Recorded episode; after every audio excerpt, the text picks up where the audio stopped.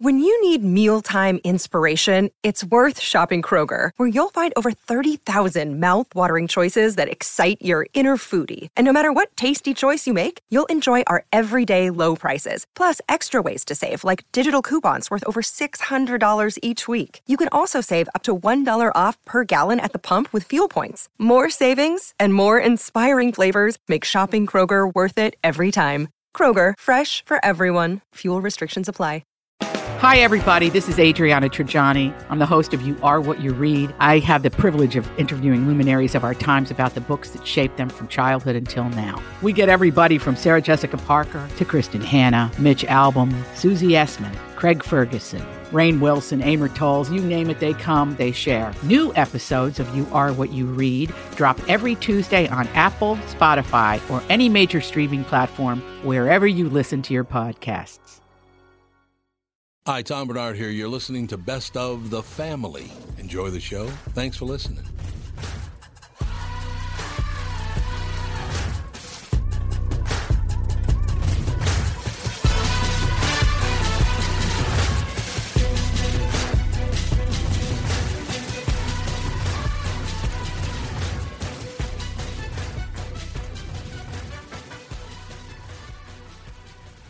Michael Bryant, Bradshaw and Bryant. What's the latest? Uh, we're just trying to represent people who've been injured through no fault of their own. We're trying to talk to them before they talk to an adjuster or before they take a settlement that isn't something they should get based upon their injuries. How many people are out there in different, not in the law business, that love to run around scaring people before you even get to them? Well, adjusters want to settle cases and they want to close files. So, based upon that, they do what they have to. Um, I think there's a lot of circumstances where they probably act as attorneys where they're not attorneys and they try to explain people's rights or they give them a certain view that if they look at it, and what I always say is this if the adjuster really truly thinks the offer they made makes sense, they'd have them come see us, you know? And that's exactly my question is you have to understand who has the best, your best interest in mind, correct? Well, you want to know what your rights are. You know, whether Yep, or not you yep. decide you're going to hire us or not, that's a choice. It's a free consultation, and you want to understand what your all your rights are and what coverages you have. And plus the fact I hang out with you, so you got to be a good guy if I'm hanging out with you. Eh, maybe. Yeah, okay. Ladies and gentlemen, Michael Bryant, Bradshaw, and Bryant. Walser Automotive Group, Walser.com, and Doug Sprinthal. Nissan news. This is exciting, and I'm glad Andy's here. We just got our first shipments at Coon Rapids Nissan and Burnsville Nissan of the all new 2021 Nissan Rogue. Dude, you need to trade. This is a brand new vehicle. It's got bird's eye parking. So when you're backing up, you hit the screen and it, it's like a spy satellite above the vehicle. Oh. It is and it's got Pro Pilot. It is cool. Trade your car in. Well, Melissa said she did like this one better than the last one, so maybe she'll like the next one better than this one. All right, be like Andy and Melissa and check out the Nissan Rogue. It's been a dream of mine to be like Andy ever since he was born. So yeah, check out these vehicles at Walser Nissan in Burnsville and in Coon Rapids, House of J Lo and the House of Dan Resch. Tell them Andy sent you. Walser Automotive Group, Walser.com. Tom Barnard Show with, co-host Catherine Brandt. Andy Brandt Barnard. And Mike Molina. and we'll be right back in a couple of minutes. Tom Barnard Show. Due to the billions of marketing dollars spent by Walser Automotive on Tom Barnard Podcast, you hopefully know that Walser sells cars. What you might not know is that they also have two full service collision repair centers in the Twin Cities. They're fully certified by all insurance carriers and can help you navigate all the paperwork if you ever have an accident. But wait, there's more. They've also been in the paintless dent repair business for nearly 30 years and can take those pesky dings out for just a fraction of what traditional body work costs. Broken windshield? Walser Collision is a fleet of full service mobile glass repair trucks as well. Walser are pros at body and glass repair, but don't take my word for it. They have an A plus rating from the Better Business Bureau and a nearly perfect 4.8 Google rating. Check them out at walsercollision.com. Michael Bryant, Bradshaw and Bryant, what's the latest? Well, basically, we're trying to represent people who have been hurt, then talk to them before they talk to an adjuster. Uh, one of the key points is to make sure you know what your rights are before you start talking to the insurance company and they start asking you questions or they try to settle your case early and cheap. Well, what's interesting to me is, you know, a lot of people have fear of attorneys. It makes them very uncomfortable. They get nervous about it. What should I do? I've known Michael for years and years now, and I would highly recommend you. So that should be good enough for everybody because I don't endorse people who are dirt bags. Well, I, I appreciate that, um, but I guess the key is is people think I'll charge them if I talk to them. Right. So a lot of people call me up. It's like, how much is this going to cost if you call me back? Like, you want me to call you back? How much will that cost? I don't charge people. The only way I get paid is if we recover, um, if we get money from the the other side. And there's a lot of people I talk to that I never get paid for that are just part of giving them advice to make sure they know what they can do and what their rights are. And your record's terrific as well, we should point out. That works. It's been good. It's been good, ladies and gentlemen. been good. And how do they contact you? And uh, e- either through our website, which is minnesotapersonalinjury.com, minnesotapersonalinjury.com, or at 800 770 7008. Michael Bryant, Bradshaw, and Bryant.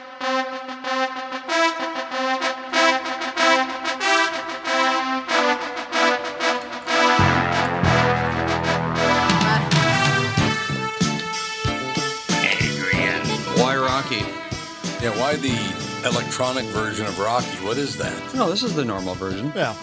Is it? It is? Yeah. Yeah, it sounds weird. Sounds like it. Sounds weird to me. Yep, Philadelphia, Rocky's happier than a lark. Oh my God. It's all true. It's over. Yeah, fans set fire, damage property. Did you see this? Yeah, uh, the Philly fans are pretty crazy. The parade is set for Thursday, and uh, apparently one of the Eagles players made a bet with somebody at Anheuser Busch. So now, um, or not Anheuser Busch, Budweiser. Is that the same thing? Anyways, uh, yeah, Budweiser thing, has yeah. to supply uh, free Bud Light along the parade route God. to 25 bars. oh So what could go wrong? God. Yeah, No, nothing, really. Nothing at all. Then, as long as they don't say dilly dilly, okay, then it's okay. They're gonna say it. That is the most annoying commercial on the face of the earth now. This dilly dilly thing has Yeah. got to go. Well, they changed what it. are Now the it's thoughts? Philly, Philly. Oh, mm, there we course go. they did. What are the thoughts on the Super Bowl commercials? I just wanted to bring some up People and get. complaining, or are they happy? I want to read them and I want to get all your take on these because these are the Super Bowl commercials. I definitely missed a few. One of the best commercials was actually just a promo for the NFL. They had Eli Manning and Odell Beckham Jr. of the Giants practice a touchdown celebration, which turned out to be the I've had the time of my life dance routine from Dirty Dancing. Missed it. that was pretty funny, actually. That would be funny. I wish I would have seen that.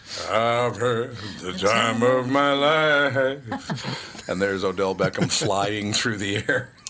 Oh God, that's funny. Now, Tide, you didn't miss Tide.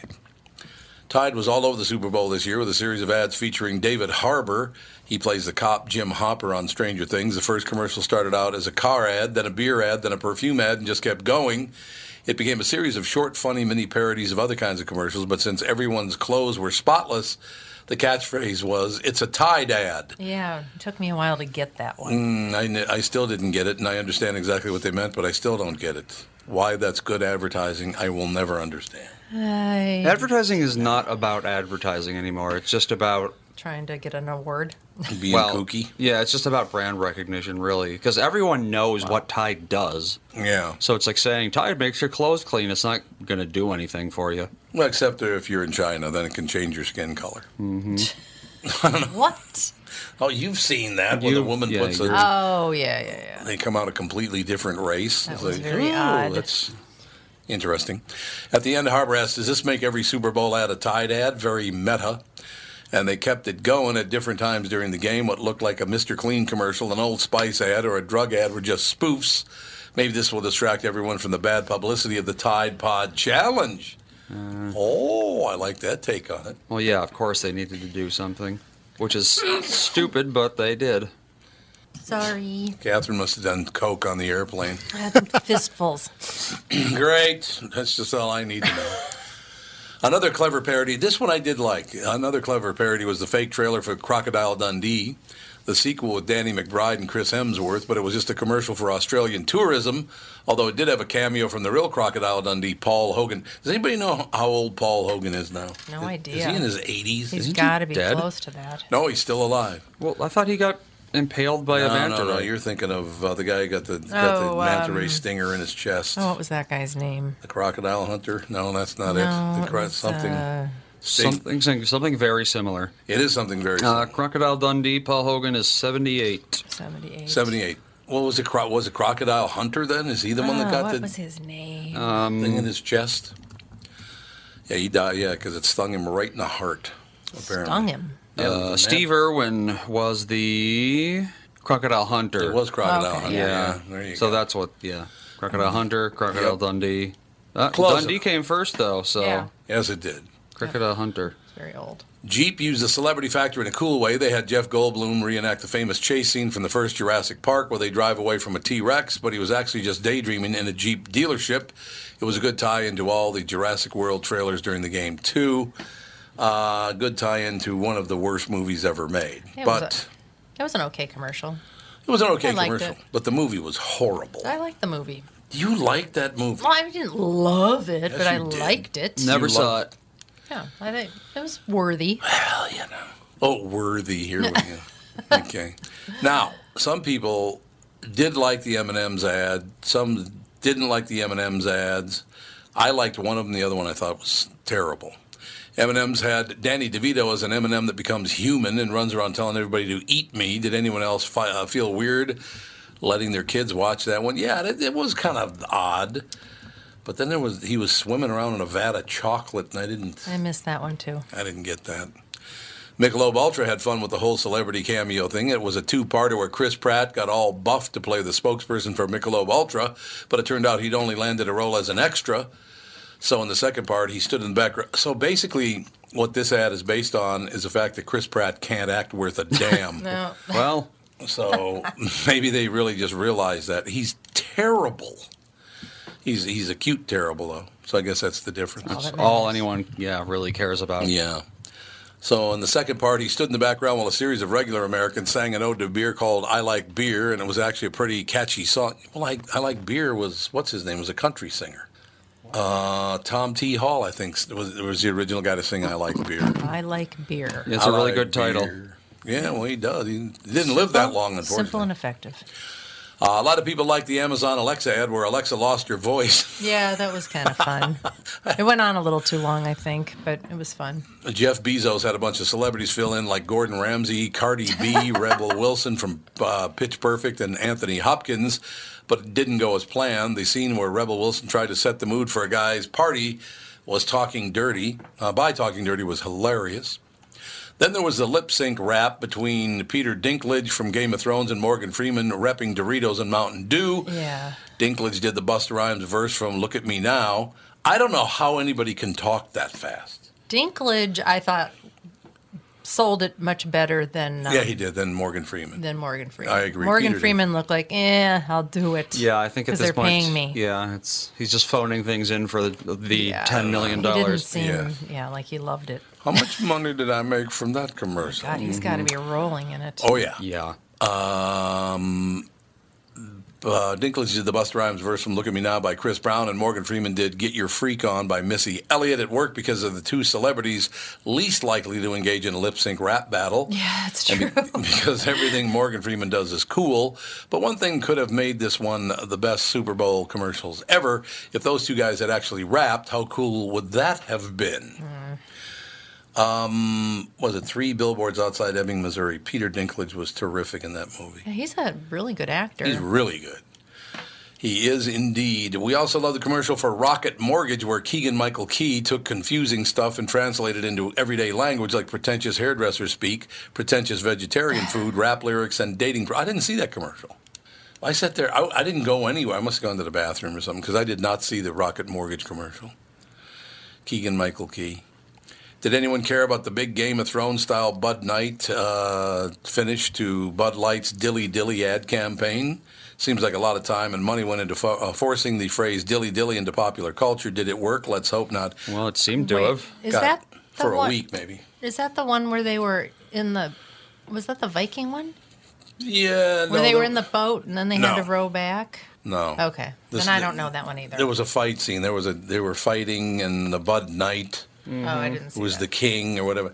The best one was when the sorcerer said, "I could make you immortal." And he goes, "No, no, that's no, no, that's good. Just change the eagle into a Bud Light." Oh.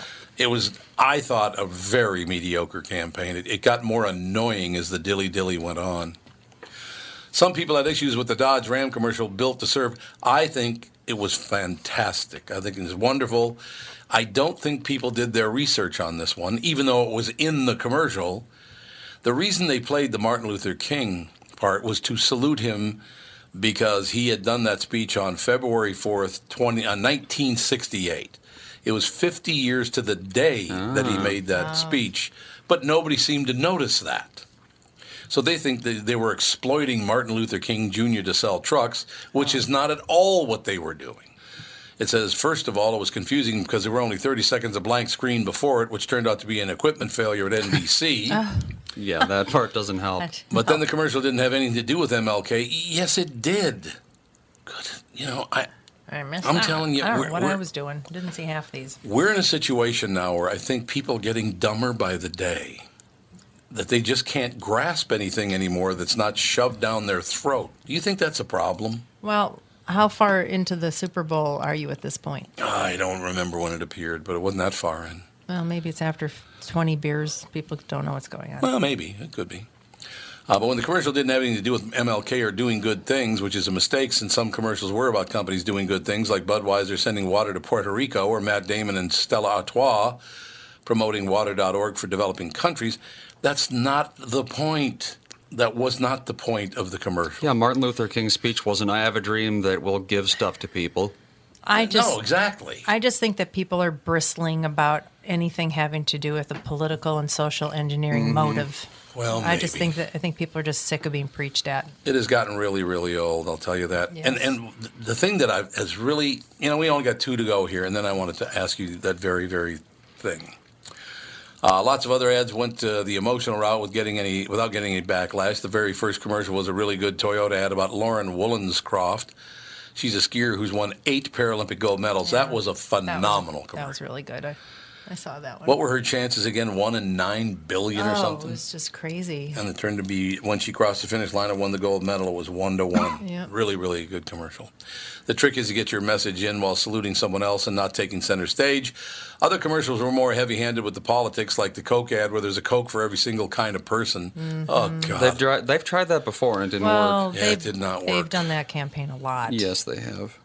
yeah, so in different ways. T-Mobile's was obnoxious as well. T Mobile one with all the babies of different races and ethnicities. that's the one It wasn't the babies. It wasn't the ethnicities. It was the it was the smarmy, che- cheesy, churchy delivery Well, or yeah, the that's- speech. It was just a. s- It was like even if you agree with the topic and the message, it was just so preachy. And it's mm-hmm. like it's T-Mobile. Your service sucks. Your service is Your terrible. service is terrible, and so you know that's what they do. Oh, don't don't mind the fact that we're a terrible company. Uh-huh. We'll just you know we'll say what we're supposed to say, so college students will keep us. Yeah, Yeah, it's they just will. like ugh, yeah. Yeah, They got a lot of backlash on Twitter. Good. Ooh, people did not like that. Pandering to diversity is People so are so old. sick of it. Yeah. Yeah. That is the one with the voiceover from Kerry Washington that said, You'll love who you want, you'll demand fair and equal pay, you will not allow where you come from to dictate where you're going. Oh my God. Oh, It's just, would I you know, shut Eric. up? It's a cell phone commercial. I mean, it's a cell phone company. But people loved it, apparently. How, you know, What it's do you like- think, No, they didn't. Kostaki's with us? Oh, the T-Mobile ad on T-Mobile the ad, what they Super told you. Bowl. Um, With all again, the babies, the, with all the babies and the oh, everybody needs to be nice to each other and love each other. No, it was just Yeah, I was actually said to my wife, I said, what, uh, like e- equality has a budget. Like, Who's, who's wh- whose ad is this? I know. Isn't That's that the truth? That's how we all felt too. We were just looking at each other like, why does what is this? Why is this on? It was just Right. inappropriate. I think. I Eli and Beckham Dirty Dancing was my favorite. that was far. very, very funny. That was very Yeah. good. But I did like the Martin Luther King ad, too, because it wasn't an ad. It was a salute to Martin Luther King on the, the exact day 50 years ago where he made the speech. It was wonderful. Yeah, I suppose. Yeah, there's a different ways to look at that. I I totally get that per- perspective, and I I hear the other side too. It does feel a little like you're selling trucks with the guy's voice. Um, and uh, and the fact that Scientology has five million dollars to spend was terrifying to me. Five million dollars. Isn't that amazing? There's a Scientology ad on the Super Bowl? Oh yeah, Oh, wow. That's uh, Yeah. interesting. a lot of movies. Jurassic World. Hey, if I want to see dinosaurs tearing people apart, I'll go to a roast at the Friars Club. Am I right, everybody? Oh man! Oh, he he opened up with the big one. he opened up with the big stuff. Here Perf. we go. Perfect lead. You got your Mission Impossible, you got your Jurassic World, and Star Wars. It's fitting there's so many sequels advertising the Super Bowl with the Patriots in it. Yeah, that is a sequel. that is true. Oh Go- my go God, you're in, a, you're in a great mood, aren't you? Because the, the Patriots lost. I love the Patriots lose. That's one of my hobbies. I love it. I wanted them to win. Oh well, You wanted them to win. Yeah, I kind of was pulling They- for him. I mean, I didn't really care, but enough. I, I, yeah, I just exactly. They really didn't want it enough. No, he said they've won enough. Oh, but they didn't want it enough either because I think that they were outplayed. I think they were outcoached. Bill Belichick, Yeah, I thought, did a terrible Outcoached job. is even better. Yeah, Why don't we I take agree. a quick break? Be right back. Kostaki Economopoulos joins us right up to this Tom Barnard show. Tom Barnard with the CEO of North American Banking Company, Michael Bilski, who just so happens to be a very good friend of mine. If you're trying to get me to give you some shots on the golf course next time, it's not going to work, Tom. Well, it was worth a shot. So, from refinancing your home to small business loans or just a new checking account, you are a locally owned community bank. So, what does that mean to folks listening, Michael? We take pride in individually crafted and customized solutions for your business with quick response times to all our customers, Tom. If you're tired of talking to pre recorded voices and the wait times that can be forever, we answer the phone in Roseville, Edina, Hastings, Woodbury, and Shoreview. Plus, if it's important for your banker to know who you are, that's us because we're your neighbor. So, you're easy to find in a place people can trust. I learned that from personal experience, you know. Next year, I'll give you a couple shots on the front nine. Well, who am I to say no? Why not bank with my family's banker, North American Banking Company, a better banking experience, member FDIC, and equal housing lender? By now, you've all heard me talk about My Pillow and how it's literally changed my life. My friend Mike Lindell, the inventor of My Pillow, fit me for my very own My Pillow, and I haven't stopped raving about them since. They won't go flat. You can wash and dry them as many times as you want, and they maintain their shape. Made in the USA. If you don't have a My Pillow or know someone who doesn't, now is the time because for a limited time, Mike is offering his premium My Pillows, yes, the one that started it all, for his lowest price ever. You can get a queen size premium My Pillow for $29.98, regularly $69.98. That's a $40 savings. Kings are only $5 more, by the way. Folks, now is the time to buy. Not only are you getting the lowest price ever, but they are the best Christmas gifts ever. $29.98 for a queen size premium My Pillow. Buy now, and Mike will extend his 60 day money back guarantee to March 1st, 2021. Go to mypillow.com and click on the radio listener square and use promo code TOM. There you'll find not only this amazing offer, but also deep discounts on all My Pillow products, including the Giza Dream bed sheets, the My Pillow mattress topper, and My Pillow towel sets. Or call 800-516-5146 and use promo code TOM.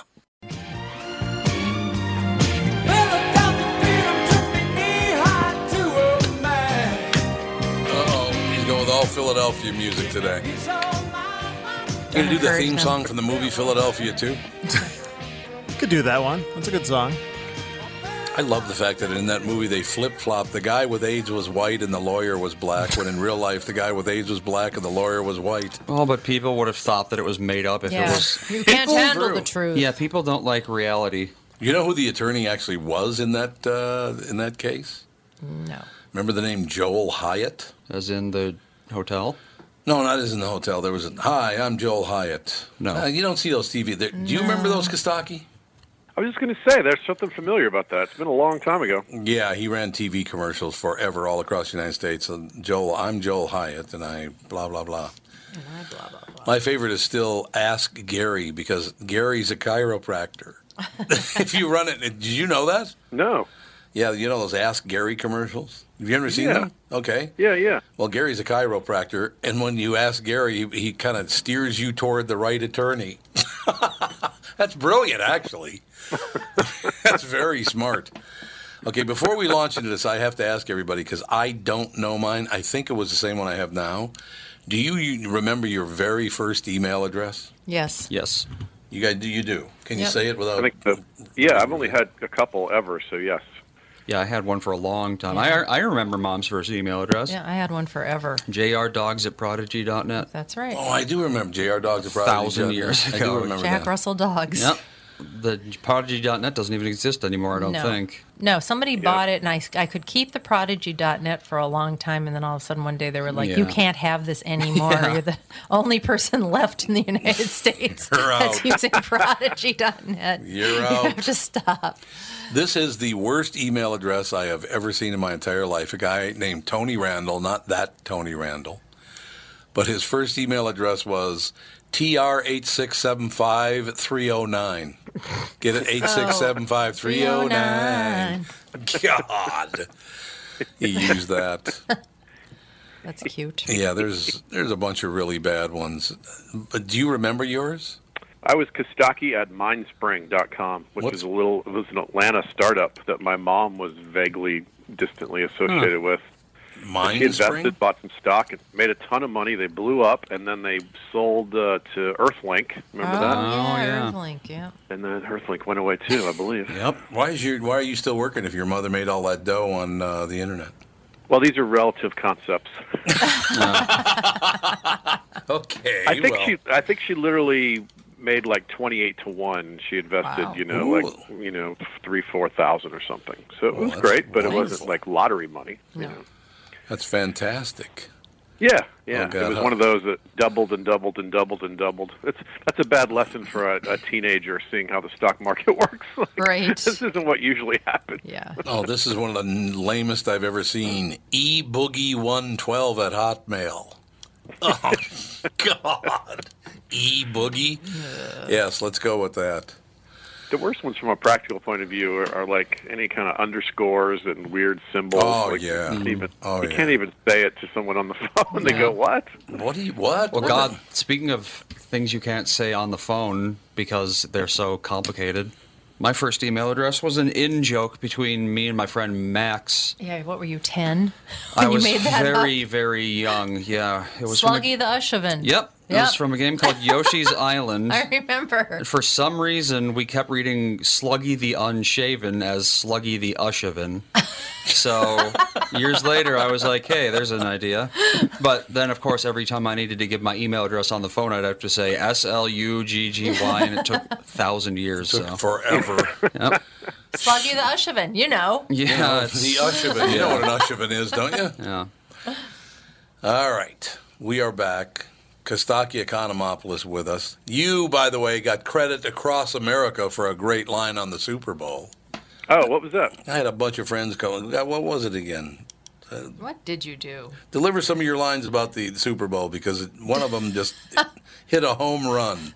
Oh, I don't know. It was fourteen dollars and not a sellout. Sounds like one of my shows. That one, maybe. No, that was a good no, one. I remember that One. That was a good one. God, I can't remember which one it was. They, people loved it though. They thought it was You very, could pose very good. for a picture with the Vince Lombardi Trophy, but you can get really close but not quite touch it. Perfect metaphor for a Falcons fan. Oh, That is a good one. that is co- well, that's painful, actually. Or a Vikings fan. Oh, I don't know. You got to throw that in at the end, but uh, for the first one. That's true. yeah, you're right. It is what Sad it but is. true. Hey, you guys know why Tom Brady doesn't have the flu? Because he can't catch anything. That's why. Oh, well, how did he not catch that pass? I love it. I loved it. I loved it God, immediately. You were, so, you were so honest to God. Why don't you be a little more tight in the underwear? Well, did you It's see been him? a year since you lost. Did you see him crying after the game? It's hard to catch uh, with 12 stitches and five rings. It's tough. You know? That's true. You see what? What'd you say, Melina? No, uh, Gisele posted a picture of Tom Brady after the game, and he's crying. He's being consoled Right. by his family. he was so upset. He stress ate a baby carrot and an avocado.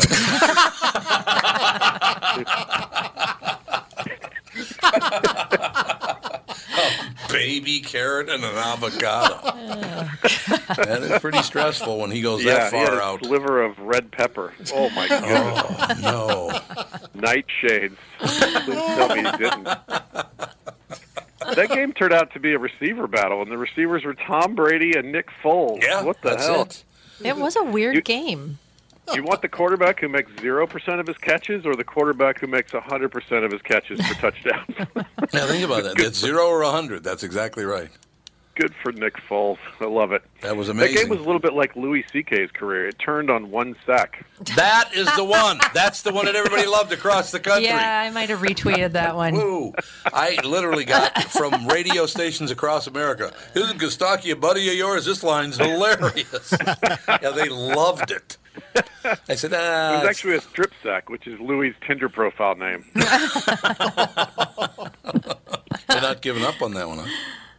My wife was freaking out after the game that everyone was kissing the Vince Lombardi Trophy during the flu epidemic. Yeah. Oh, Yeah. God. Yeah, don't do That that. was gross.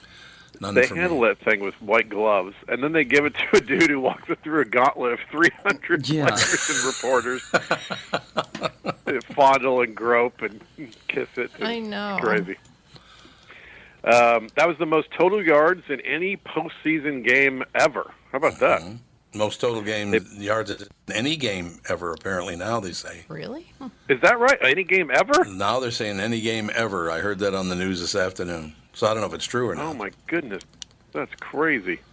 They basically combined for an entire Brown season worth of yards. This is a great game. Poor It's the Cleveland coldest Browns. Super Bowl in history, and I'm mostly talking about the defense. That's not good defense. I got some bad news Both for you, teams though. played like their defensive coordinators were Italian generals. Like, yeah, come on, come on through. Go ahead. Right, right through, right this way to the end zone. Right over here. If the Super Bowl needs a nickname, I would like to suggest the defense rests. Oh, uh, God, the defense was terrible. The defense was horrible. Yeah, both sides. Right. Uh, or they could just count this as Rocky Eight. Pretty much an underdog story about Philly. Why not? Aw. Uh, the only thing scarier than a mad Eagles fan is an incredibly once in a lifetime happy Eagles fan. I mean, to the point where they ate horse poop. I didn't. Yes. I didn't hear about that one. Oh, yeah. There's not a whole lot That's more you- to it. Oh, That's how you party. That's how you probably get down on your uh, on your stomach and eat horse poop in the street. The hell? Oh, yeah. Called an alcoholism plus mania. There you go. now, now that explains it. Thank you for Now that. you know what's going on. is a good explanation.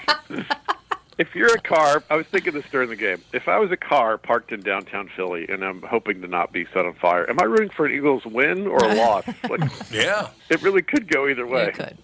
Better question: If I'm a car, why am I parked in downtown Philly? it's time to move. I'm just glad the Liberty Bell isn't flammable, so that's good. I'm still expecting the Tide guy to cut in and tell us that this whole thing was just a commercial. Oh, God. That thing, uh, see, I hated that commercial. Is everything a Tide commercial? Yes, yes, it is. Move on. yeah. Uh, halftime show sponsored by Pepsi. Which that that makes sense to me. It was sweet and fine. If your first choice isn't available, yeah, this is. Oh, man. Oh, that's cold. That is cold. Oh, by the way, yes, it was the most yards in an NFL game uh, In history. in NFL history. really? Eleven hundred and some odd. That's, a lot of yards. Crazy. In any of all the games, I mean, there's yep. I know. Most hundreds ever and in hundreds any of game. game in any any single year. Yeah, They you'd got- think they that that's in- at some point there'd be like a freak game where they somehow got four thousand yards, but nope, apparently not. Uh, that's a, Well, it's I mean, that's a lot. What about that? Oh, that was a college game. That one where they got like four hundred points or whatever. 222 to nothing. Yeah, they had that. That's got to be a lot of yards, right? I mean, Go Tech. they would have Yeah. had to Not- go across basically the entire field. What, at least twenty sometimes? Mm-hmm. So yeah, so that'd be 2,000 yards. yeah. There you go. Probably was about 1,500 yards, though. I think you're absolutely right. Georgia Tech taking on Cumberland College. right. 222 to nothing. I've never even heard of Cumberland College before or since. Did that, did that end them? did they go away after that? They may have just Good shut the school down. It's not even It worth so it anymore. we're we're closing our doors. Now, here's a pro Patriots fact 33 is the most uh, points scored in a Super Bowl loss ever. What is it? Uh, 33 is Oh, the, yes. yeah. Yeah. What they scored is the most in a, in a loss ever. So there you go. Yeah. That's something. Tom Brady to- still breaks records even when he loses. This guy. Yeah, like seven of them.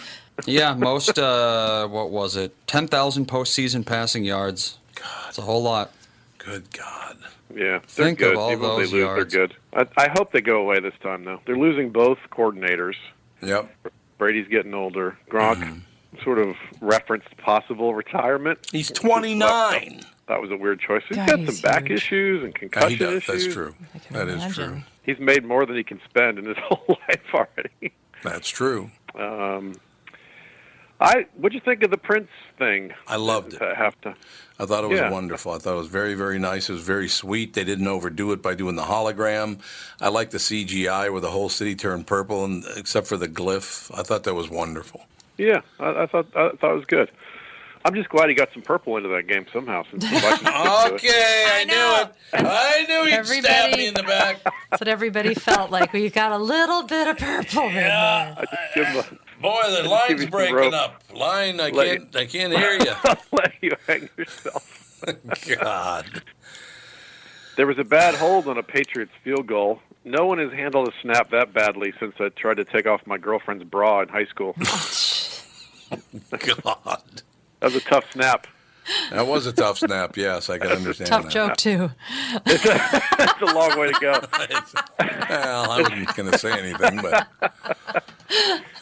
It's a shame the Pats didn't have the Bud Knight to handle that snap. We're introduced to the Bud Knight. What a hilarious phrase. I It's know, gonna be Bud stuck in my head Knight. forever. Bud Knights of the Round Table. Bud Knight Shyamalan. Bud Knight Shyamalan, that's right. Bud Suge Knight. You keep laughing, he'll ah. keep doing it. Yeah, that's true. Just But keep quiet. that's true. That's a good read. Yeah, if you want me to stop you, then you can't keep laughing. I could read you disc jockey jokes about the Super Bowl, but you don't want to hear these, man. Oh, really? Oh, God. yeah, I know what you're talking. I know what you mean. God. Where'd those come from? Uh, from uh, Wise Brother Media. You want to? Oh, it's a prep service thing? Prep service. Yeah. You want to hear a really funny one? You might want to steal one. You never know.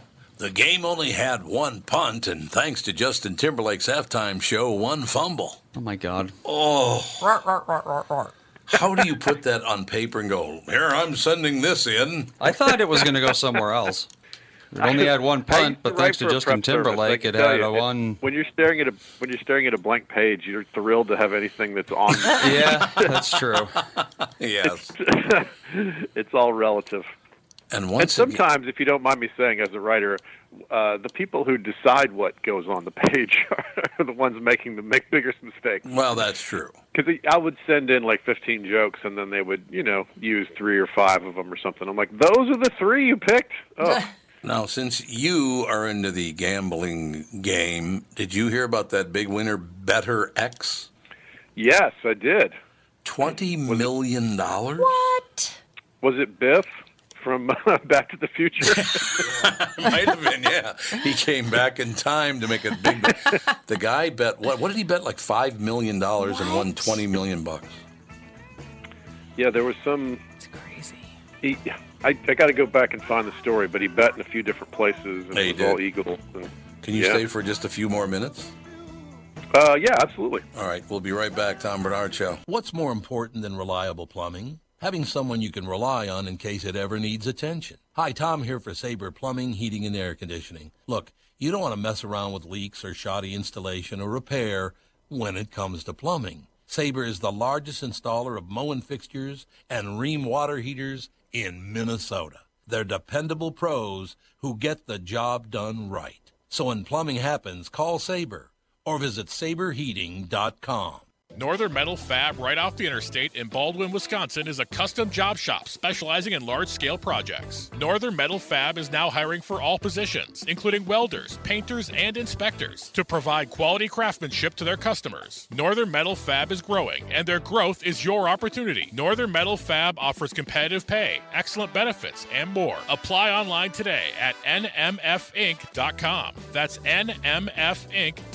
Northern Metal Fab is an equal opportunity employer. We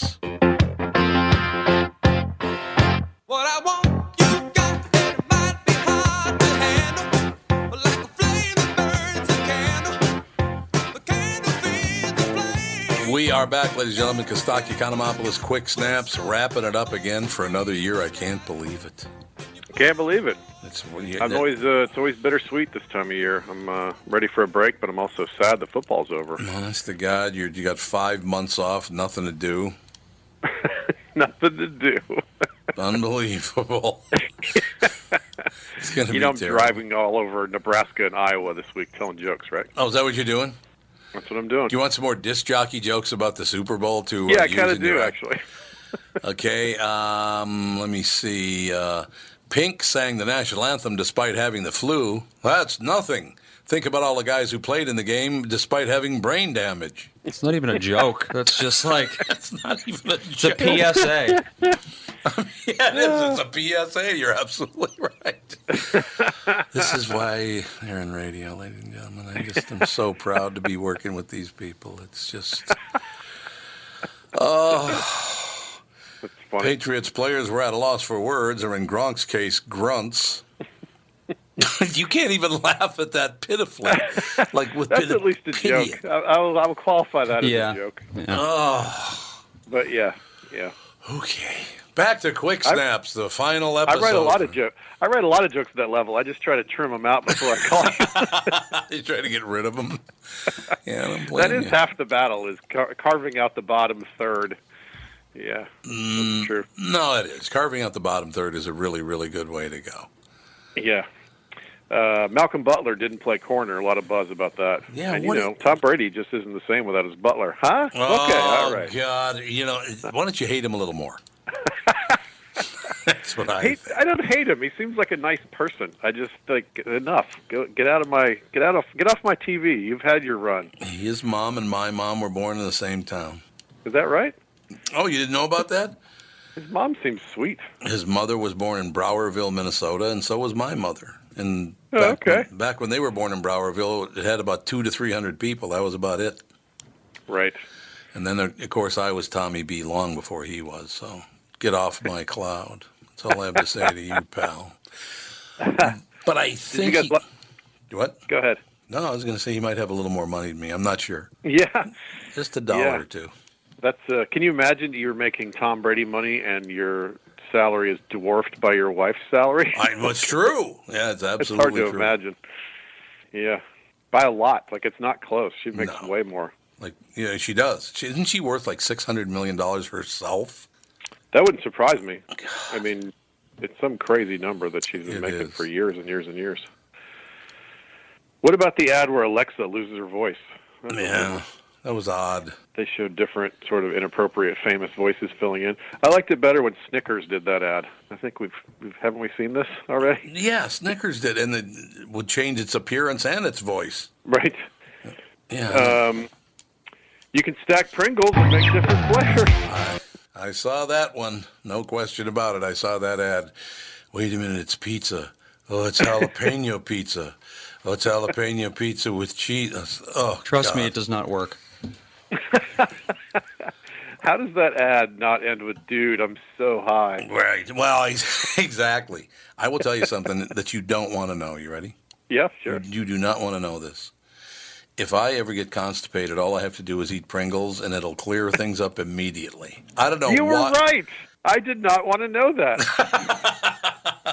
You were absolutely right.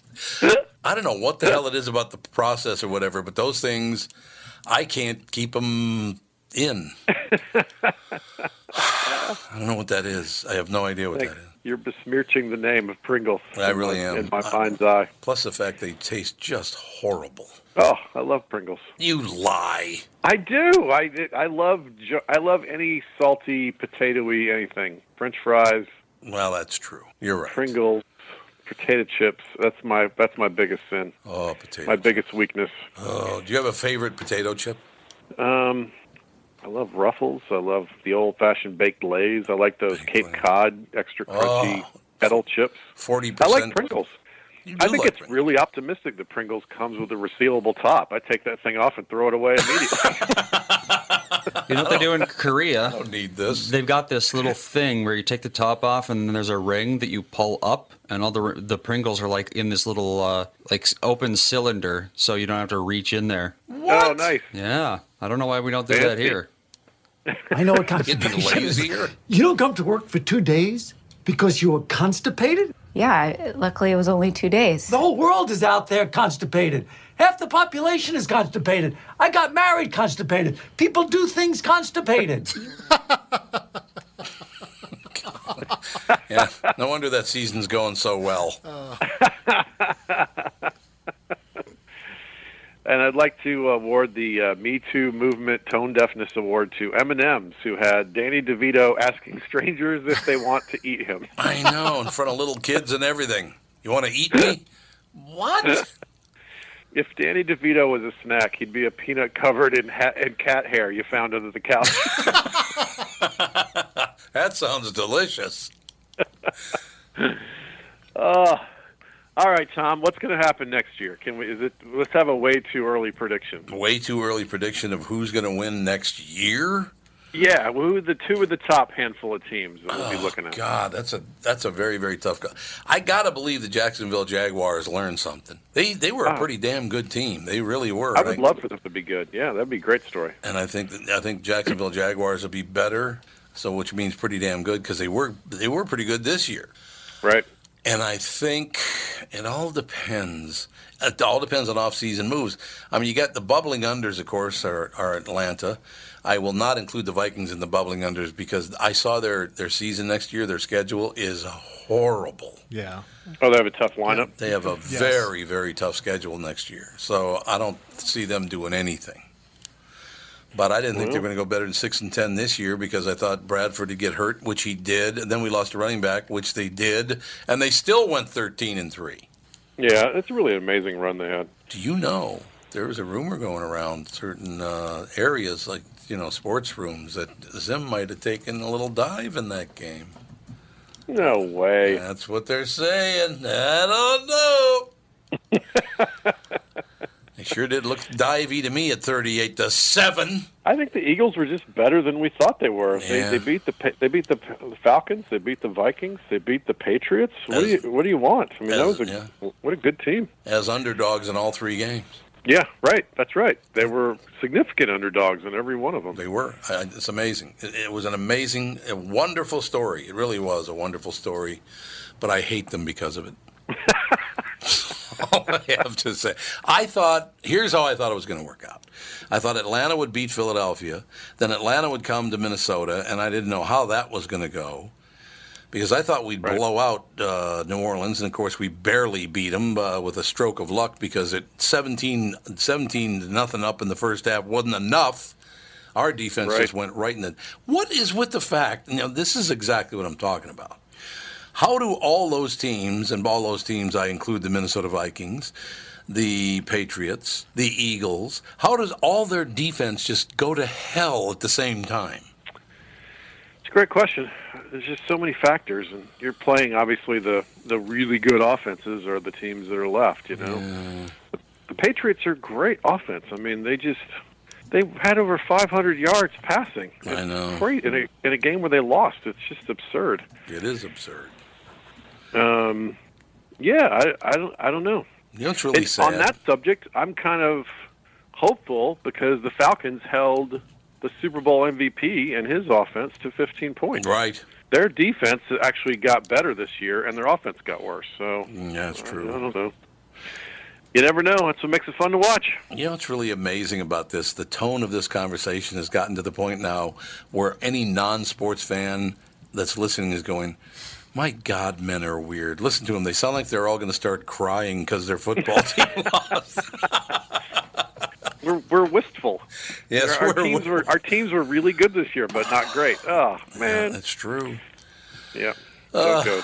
Whatever. Well, here's to another great season, guys. Thank you for everything. Well, I love calling you every, every Monday. Be a good thing if you sent me like a an invoice. That'd be good. I did send one to Catherine. I'll resend. We'll discuss. Oh, you sent it to Kat. She didn't tell. Me. See, she never tells me, and then she goes, "Did you pay Kostaki?" I'm like, "No, I never got it." Oh, well, here it is. I'm like, did you tell me when you get it? Honest to God, Kostaki and I got together at Treasure Island. What was that? About nine months ago, something like that. Yes, it, oh, it was maybe a year plus because it was the. Oh, year I think plus. It was a week. Yeah. That's right. It was a year plus. And so I, I gave him his check, and then we went out to dinner, and he's like, God, this is like the best quick snaps day of my life. Yeah, right. that was a fantastic meal. Not only did I not pay for the meal, you gave me money to be there. He gave you money to show up. All right, well, I'll talk to Catherine about it, and we'll, we'll get that thing sent right out to you. No worries, no worries. Well, thanks, guys. Take it easy. I'll talk to you down the road. It's always a pleasure, sir. All these years, and hopefully many, many more years. Thank you for another great. The pleasure's year. mine, Tom. Thanks, man. Kostaki Economopoulos, Quick Snaps, ladies and gentlemen, and an old friend of the family. My, you know your mom loves Kostaki. I do. Yeah, she she just she does. She just absolutely loves him, and I understand why. Kostaki is one of the nicest men you'd ever want to know. Hardworking, just a really good guy. He can take a joke. He can deliver a joke. You know, you know what I'm saying. Mm-hmm. All right, let's go through some random facts just for the hell of it. Babies are born with more than 270 bones, but over time they fuse together, making the final count of what, Andy? You, this is something you would know usually. Uh, God, I don't. It's like, two, I, I want to say 202, but that sounds wrong. Well, you're right. Oh, okay then. 270 bones, but over time they fuse together, making the final count of 206. Oh, you oh, were so only off- close. Well, you're off by a couple. Yeah. That we have as adults. Kissing someone on the cheek makes you less likely to get sick than shaking their hand. Yeah, well, that would make to- yeah, Yeah, it's not people don't, surprising. people don't handle things with their face. Yeah, what are you gonna do? Lick your cheek? That'd be impressive. Say, listen, you know what I think I'll do is I'll pick up off this filthy counter. I'll pick up a candy bar with my left cheek. I mean, of course that makes sense. Bon Jovi's first professional recording job was singing the lead vocals on a song called R2D2 We Wish You a Merry Christmas on a Star Wars album, Christmas album in 1980. Had no idea. I didn't either.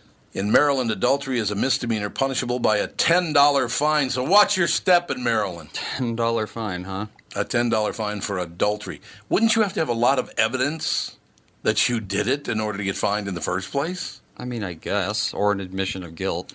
And, uh, yeah, well, you'd have to admit you did it because there's no other way they could prove it. Okay, now, I'm not going to tell you this. Okay, Melina and Andy, you have to guess, okay? There is one U.S. capital city that does not have a McDonald's. What is it? No, it's uh, New York. No, New York's got a ton of McDonald's. What? No, New York. Albany, New York, they have Yeah. tons of McDonald's. I thought that I thought no city in New York could have McDonald's or something. No, that's or is New that York just New York City? Oh, that's just the new. That's just New York City. But they Oh, have is that one of those there. Bloomberg deals? They they have McDonald's there. It's the size of the drink is what he was after. Yes, the, the Bloomberg drink. The, You didn't want them selling selling the 64 ounce uh, Diet Cokes or something. or Well, in that case, I'll go with California because that seems like the kind of thing they'd do. Sacramento. McDonald's was founded in California. Well, yeah, but California thinks everything gives you cancer. So That's true. They, they, they probably would turn on them. Oh, Yeah. you invented McDonald's in California? We're going to get rid of you. Yeah. Um, Lena, any guesses? Oh man, I'll go Montana.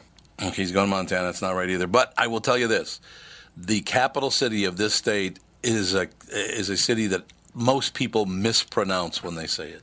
Is it Bismarck? Tucson, except that's not even a No, capital. not Bismarck. Okay, you want me to tell you? Hmm, Want me to tell you who it is? sure. The only U.S. capital city without a McDonald's is Montpelier, Ver- Vermont.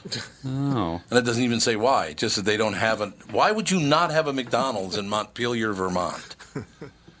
Is that you know? I, I, I got to talk to Doug Sprinthal about that on Wednesday because he's from you know he's been all over Maine and Boston and Rhode Island and all. He knows that whole area. Oh, it's one of those culty things where you're not allowed to have a business there unless you're local. Oh, it's a, that's one of those. It's kind of like Palm Beach Island. So it's basically well, Palm Beach Island has Publix. Mm, That's the only thing they do have is that one. They don't have any chain stores other than Publix, and they will not let Publix put a sign up. Even if people want it, you can't have it. It's true. We'll be back. Tom Barnard Show. Michael Bryant, Bradshaw and Bryant. What's the latest? Uh, we're just trying to represent people who've been injured through no fault of their own. We're trying to talk to them before they talk to an adjuster or before they take a settlement that isn't something they should get based upon their injuries. How many people are out there in different, not in the law business, that love to run around scaring people before you even get to them? Well, adjusters will want to settle cases and they want to close files. So, based upon that, they do what they have to. Um, I think there's a lot of circumstances where they probably act as attorneys where they're not attorneys and they try to explain people's rights or they give them a certain view that if they look at it, and what I always say is this if the adjuster really truly thinks the offer they made makes sense, they'd have them come see us, you know? And that's exactly my question is you have to understand who has the best, your best interest in mind, correct? Well, you want to know what your rights are. You know, whether Yep, or not you yep. decide you're going to hire us or not, that's a choice. It's a free consultation, and you want to understand what your all your rights are and what coverages you have. And plus the fact I hang out with you, so you got to be a good guy if I'm hanging out with you. Eh, maybe. okay. Ladies and gentlemen, Michael Bryant, Bradshaw, and Bryant. Walser Automotive Group, Walser.com, and Doug Sprinthal. Nissan news. This is exciting, and I'm glad Andy's here. We just got our first shipments at Coon Rapids Nissan and Burnsville Nissan of the all new 2021 Nissan Rogue. Dude, you need to trade. This is a brand new vehicle. It's got bird's eye parking. So when you're backing up, you hit the screen and it, it's like a spy satellite above the vehicle. Oh. It is and it's got Pro Pilot. It is cool. Trade your car in. Well, Melissa said she did like this one better than the last one, so maybe she'll like the next one better than this one. All right, be like Andy and Melissa and check out the Nissan Rogue. It's been a dream of mine to be like Andy ever since he was born. So yeah, check out these vehicles at Walser Nissan in Burnsville and in Coon Rapids, House of J Lo and the House of Dan Resch. Tell them Andy sent you. Walser Automotive Group, Walser.com.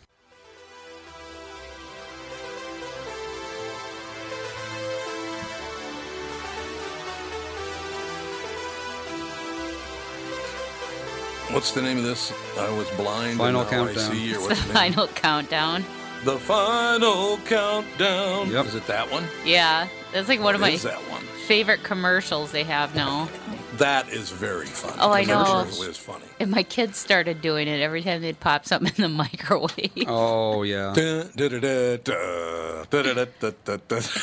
is very funny. Uh, yeah. So you know, what are you gonna do? Um, in any case, ladies and gentlemen, Mom just uh, pointed something out about uh, a little problem that the, the state of New York is having because of this. Uh, you can't write off, what is it, Catherine? Well, they're blaming Trump for the Of course. budget shortfall of $2.3 billion. Which Wow. is, I guess, yeah, two, that's a lot. Um, according to the governor, it was Trump's tax cut that caused many of the state's richest residents who pay 40 46% of the state income tax. I don't know what percentage of people this is, to either change their primary residence or leave New York entirely. God.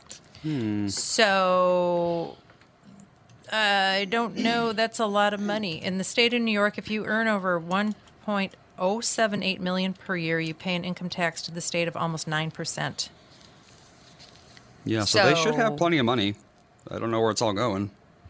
Well, 9% is pretty high on your income Yeah. tax for just state. Yeah, that's what I'm saying. Um, but they're saying that um, Democratic run states like New York knew that their rich residents would not feel the sting of that $900,000 tax bill because that $900,000 could be written off their federal tax bill.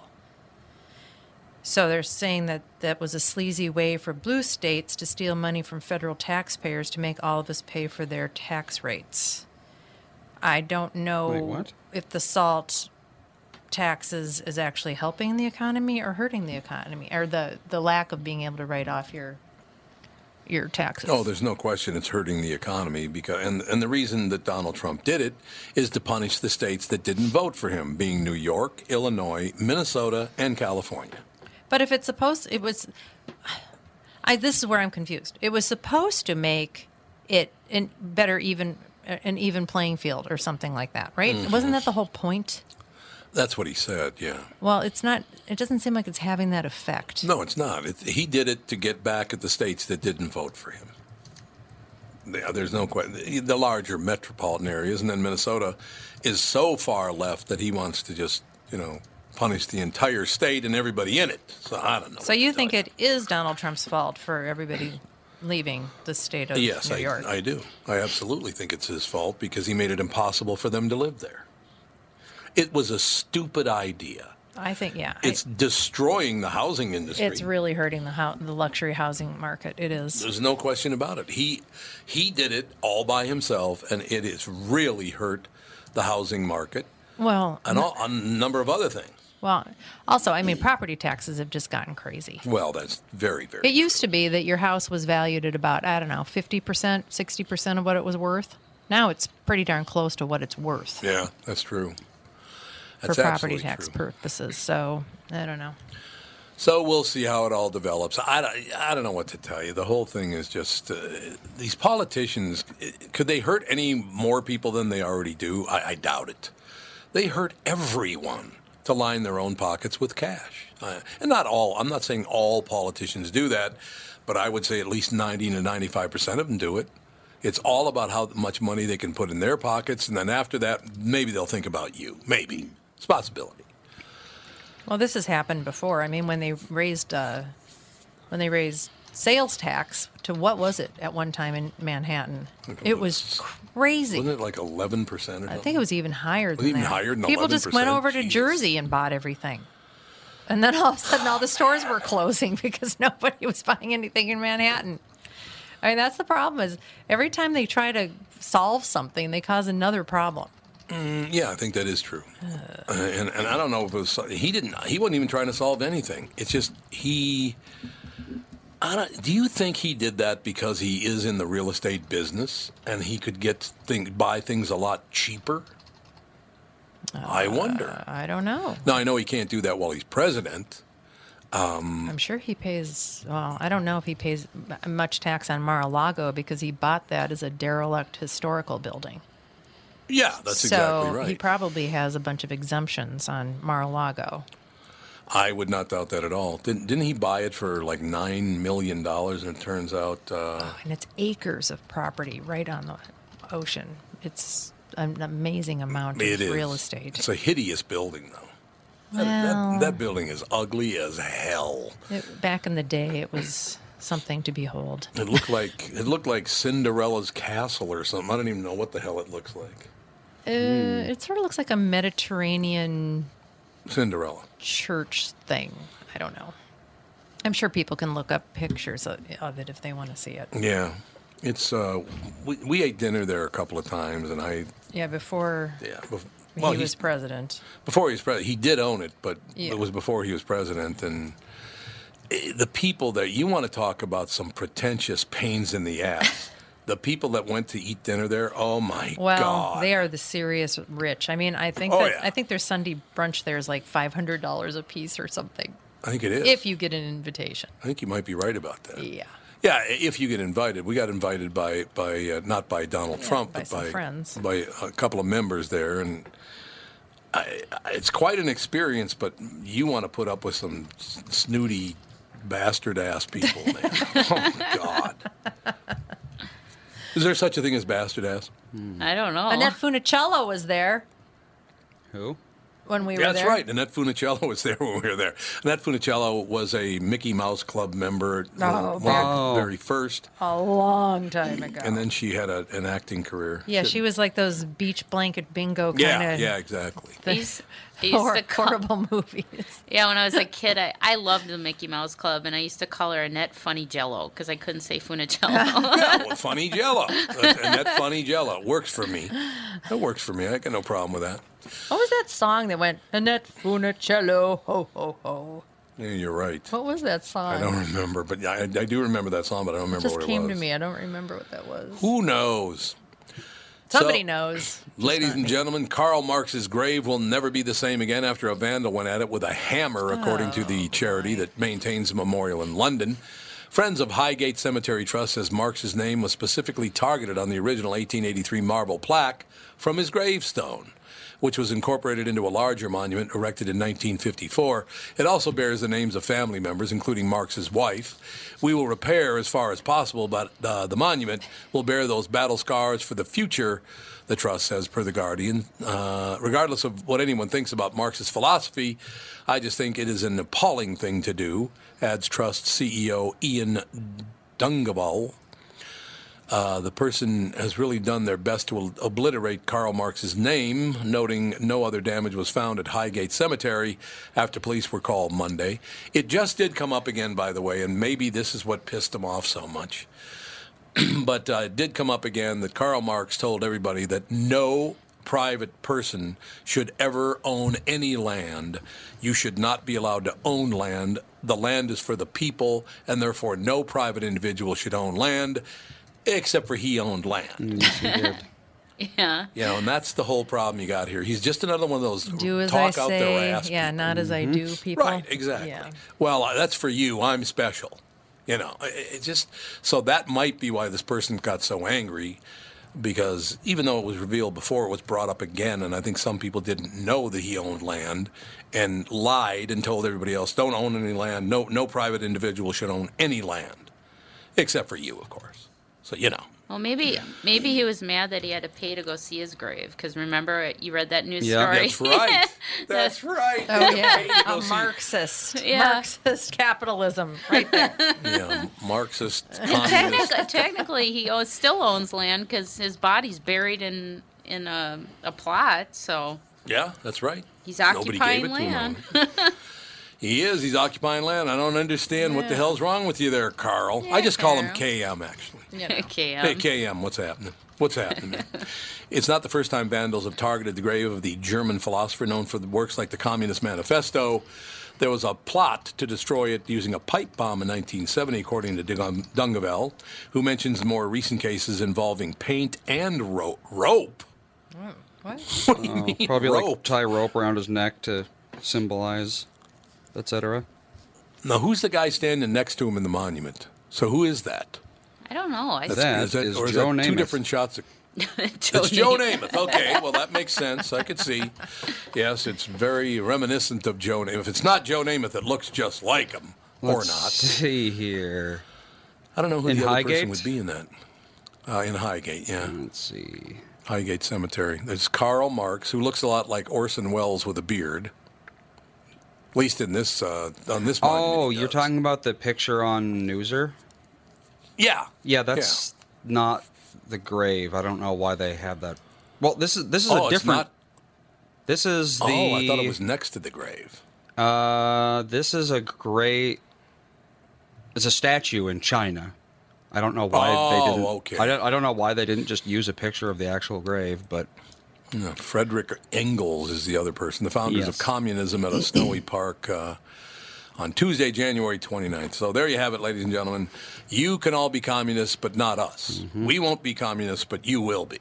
Oh, okay. Well, so it's how it not good for everyone. works. It's Yes, all it it is. A friend works. of mine, uh, her father is Cuban, and her Cuba. his mother owned a some sort of factory, um, and was very successful. And then when they went into communism, they just confiscated the factory and made her work for her Mm-hmm. own company.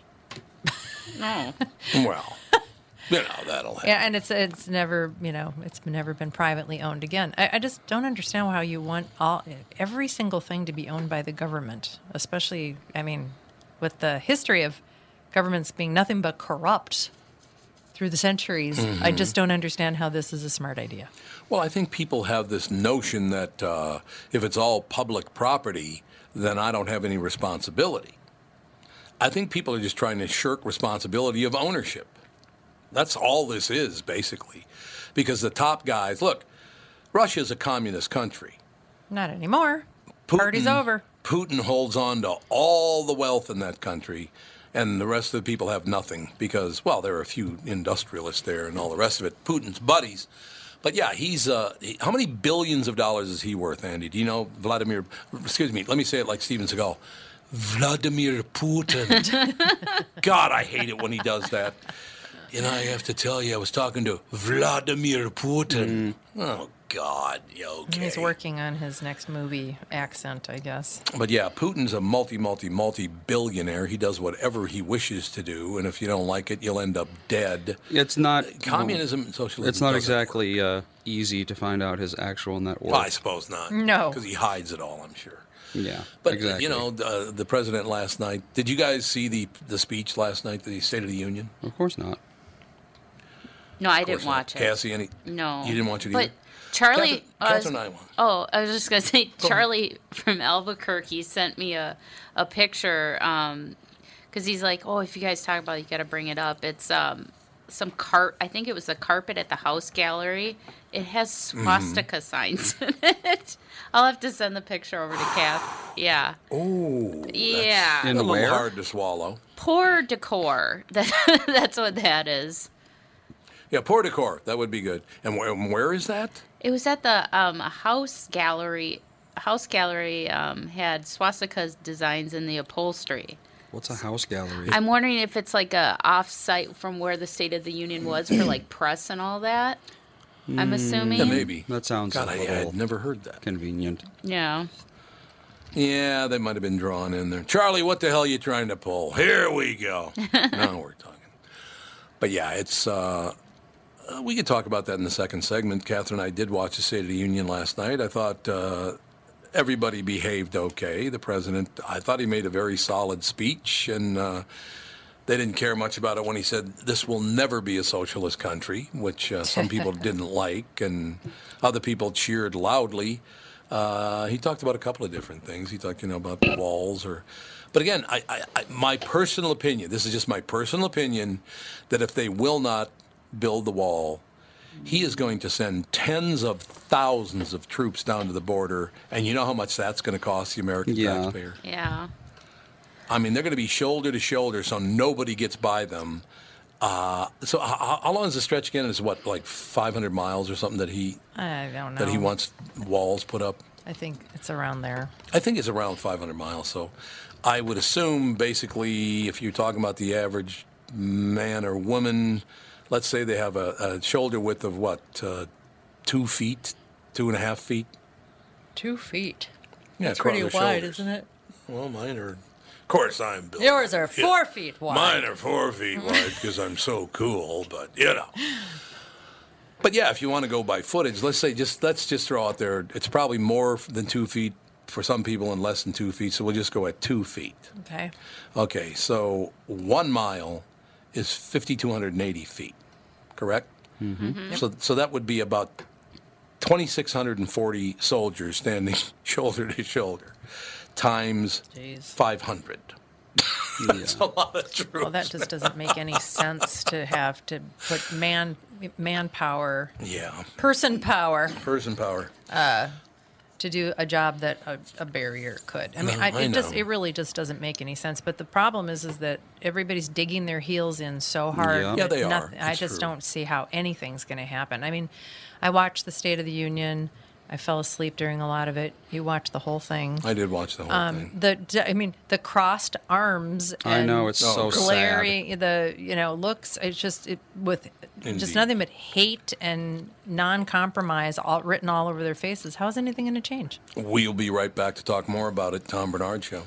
Tom Barnard with the CEO of North American Banking Company, Michael Bilski, who just so happens to be a very good friend of mine. If you're trying to get me to give you some shots on the golf course next time, it's not going to work, Tom. Well, it was worth a shot. So, from refinancing your home to small business loans or just a new checking account, you are a locally owned community bank. So, what does that mean to folks listening, Michael?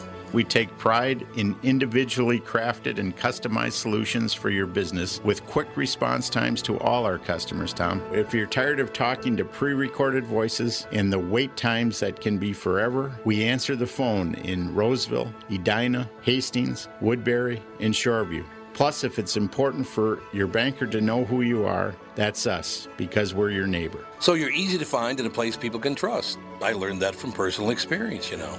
Next year, I'll give you a couple shots on the front nine. Well, who am I to say no? Why not bank with my family's banker, North American Banking Company, a better banking experience, member FDIC, and equal housing lender? By now, you've all heard me talk about My Pillow and how it's literally changed my life.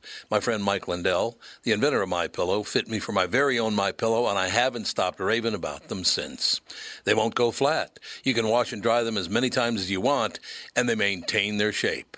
Made in the USA.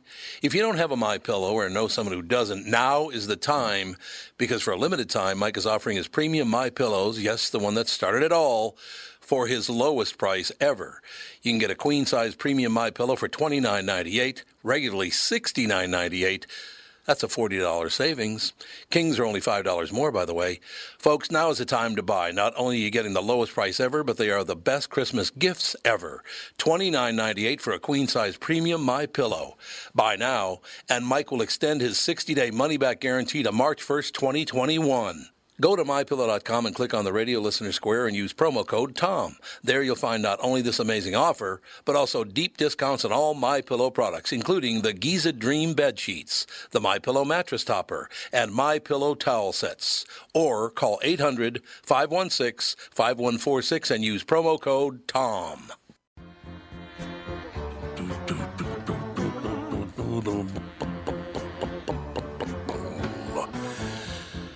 All right, ladies and gentlemen, we uh, I just ran through all the stats I was talking about earlier. Um, basically, it says uh, as far as people in the U.S. military, currently it is about 1.3 million people.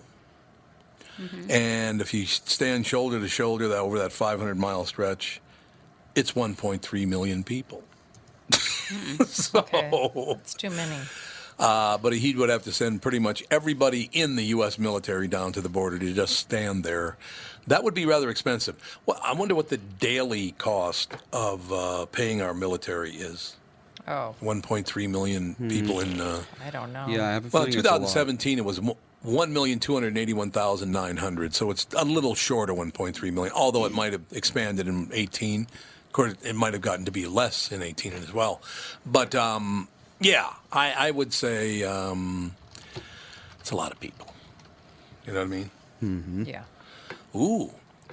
Joe from Louisville said, Well, here comes the draft. Yeah. I'm going to start drafting people now.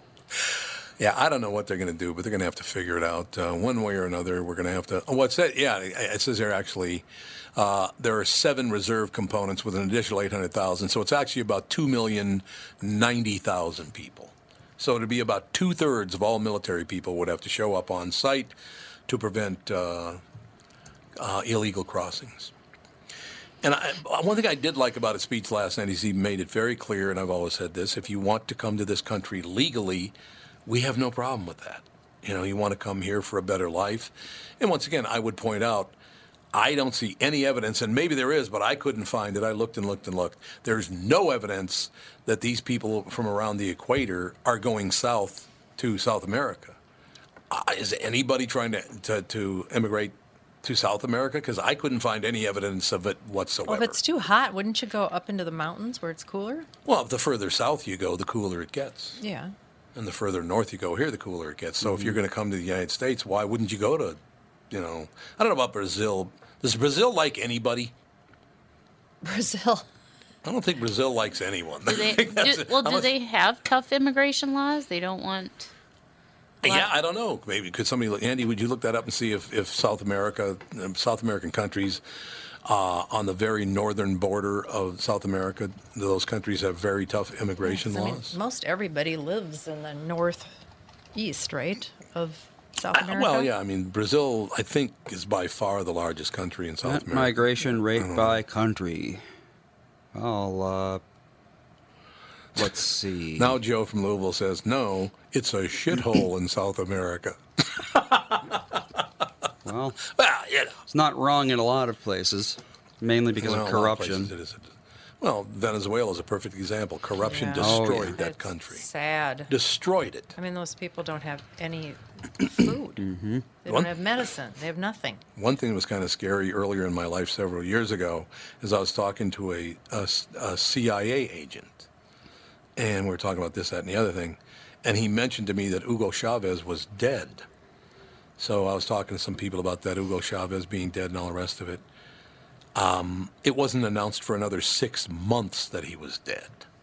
So I, just because I ran across the right guy, knew Hugo Chavez was dead six months before everybody else did. Well, That it's was not a little unlike uncomfortable. not unlike Britain with their crazy kings and queens that they wouldn't let anybody Yeah. talk to for a few yeah, years. that's true. That's true. The only I don't know, so- countries in South America that don't have a negative net migration rate are Chile, which is just above zero, Down. And Right. Suriname, which has it's like it's low, but it still technically has a net like people migrating there. Okay, so they, basically, there's no immigration to South America. Pretty very, much very zero. little, yeah. And why is that? Is Is it oh, because of their don't know. immigration Would laws? they keep would they keep records of people just going from area to area though? I don't know. Well, no, they do. Yes, absolutely. Because you just to get in the onto the continent in the first place, uh, you'd have to go one of the northern border countries. And I know Brazil doesn't want anybody moving there. I don't think. Uh, uh, I've never been there, but that's what I've heard. Is Brazil doesn't want anybody moving there. So I don't know what to tell you. And then Joe, I told you it's a shithole. Okay. Well, thank you. Thank you very much. Now I've got a very clear understanding of that. My brother go used to go to Ecuador all the time. Oh, did he? He thought it was a lovely area, very impoverished, impoverished, but uh, Mhm. you know, a lovely area. But yeah, there's nothing you can do if the government's going to take all the money. Yeah, so I mean, look, nobody wants to leave people being treated like dirt in their No. home countries or being killed in their home countries, but we have to do it legally. We can't just allow people to wander in. It it just No. doesn't work. Well, it doesn't even make sense. And that doesn't make any sense. But as long as you'll vote for me, I want you to come in. If you'll vote for me, boy, that'll be great. Everybody can come in, just now, they have to do it the way they have to do it. The problem is they're not supposed to be voting because they're not citizens. No, but Well, I thought the state the state of California gets a bunch more electoral college votes because they allow, allow anybody to vote. Yeah, they do. Now we're getting felons. Felons are all going to vote. They, they're trying to pass that law right now. Look, everybody just want. We all go to work. We all earn a living. We all pay our bills. We all do this. I, I, I don't care for it that people get to live in uh, in a different manner. Either contribute to society, or I don't know why you should reap the benefits of society. If you don't want to contribute, then don't. That's your business. But then don't expect us to pick up the tab. I agree with that. If you're going to contribute, you're in, as far as I'm concerned. Yeah, that's it. That's all I'm saying. So I don't hate anyone, and I don't, you know, oh my God, these Mexicans. That's not what I'm saying at all. I'm saying you got to do it legal. We, how many legal Mexican immigrants do we have in the United, the United States? There's millions of a them. right? lot, yeah. Yeah. So what's wrong with that? That that worked. You know, the only time I didn't like it when Spanish people were allowed to move to America is when Michelle Tafoya was allowed into the country. but you know, that's the only problem I've ever had. Well, that makes sense. That's just common sense right there. she- You know, nothing but trouble. Skeptics, com, uh, conspiracy theorists, deep staters, Saints fans, and tinfoil hat enthusiasts gather around. We have a new one for you. On Friday, February 1st, 2019, uh, two weeks removed from an NFC championship pass interference debacle that had Big Easy sleuths digging up the SoCal addresses of an entire officiating crew. The NFL Network debuted its brand new commercial congratulating the Patriots on their Super Bowl 53 victory 48 hours before kickoff. Oh. Ooh. This is not good news for the NFL, is it? Oh my God, that is Perhaps unbelievable. I was right all along. Yeah, perhaps Andy was right that the whole thing is fixed from moment one anyway. Certainly seems to Suffice be to way. say, Office Max saw a big run on red markers this weekend. Now, we're not saying the NFL rigged the Super Bowl, even though Todd Gurley's one uh, first down run of the night was brought back on a phantom holding call, or that there's even any bias, despite the fact that a guy who was suspended four games for PED use earlier this season won the Super Bowl MVP without so much as a random drug test. But tied up in a boiler room somewhere deep inside NFL HQ, there's an associate commercials coordinator who has answers. By tomorrow morning, his social security number will be scrubbed from the government databases and the trail will go cold. I don't know about that, but take solace in the fact that somebody on this giant football in the sky knew the truth.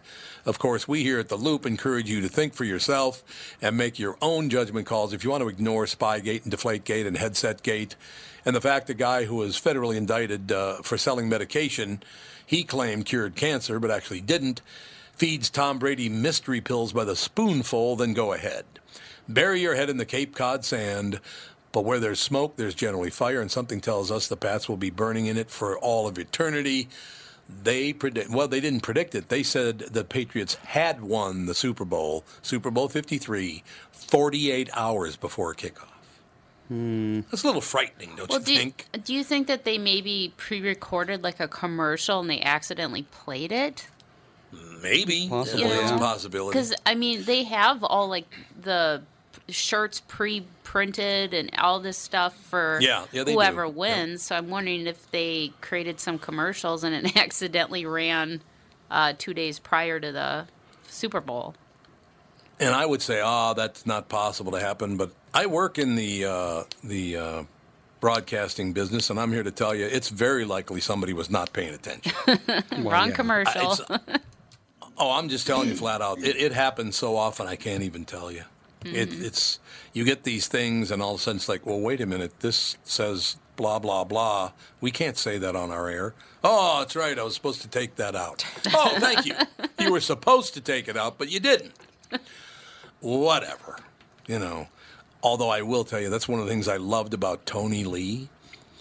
When Tony Lee would do some um, production, he would, as a smartass, just uh, write things either in the middle of commercials, at the very end of commercials, that was very, very funny, but people, because they were not paying attention, yeah. said them anyway.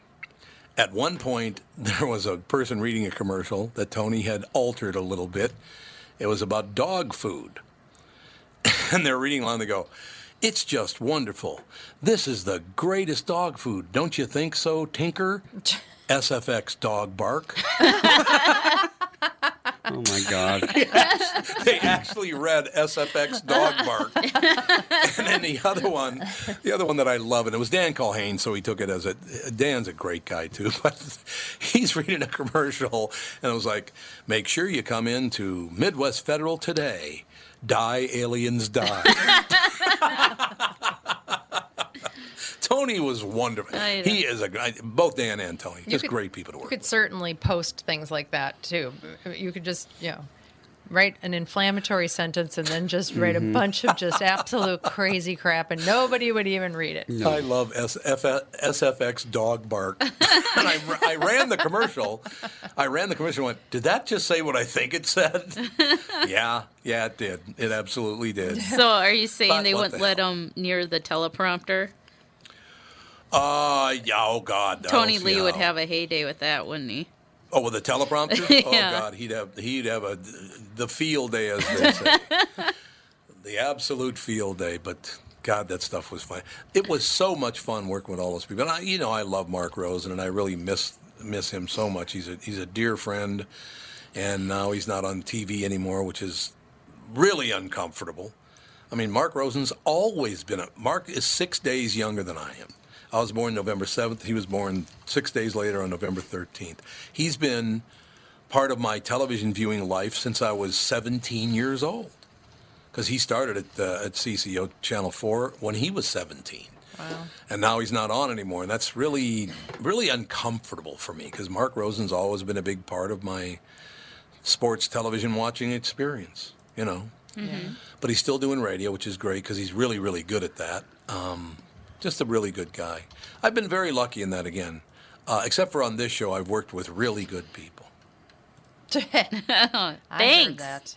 See the joke? It's, it's my family and friends, so you know. It's a little joke I'm tossing out there. Hilarious, darling. Apparently, it didn't uh, hit any home runs as far as that's concerned. You were you were counting on the fact that we weren't listening. That's Well, what- it's like per- as per you were hoping that we weren't As per usual. So yeah, no problem. Don't worry about my feelings.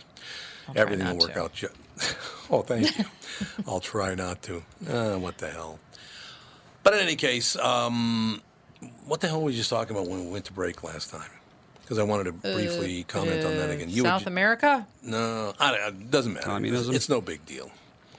yeah, we're talking about communism. Oh, they got a thing in the Star Tribune this morning. Fact check Trump's claims. Oh, God. dear. Um, I'll just run Who, through a who couple. of them. checks the fact checking? Yeah, that's the Uh, Trump thing. said, uh, and when he said this last night, I said, well, that's not right. He said, and I quote, Our brave troops have now been fighting in the Middle East for almost 19 years. Well, almost 19 years. I guess if he said almost, yeah, it's pretty much uh, well, how close are we? uh, th- three years. Oh, They've been there that's six, 16 close. years, March of 2003. Well, almost 19 is a weirdly specific thing to say. Yeah, almost yeah, 20 is. makes You're absolutely sense. But almost Right. why 19? It's true.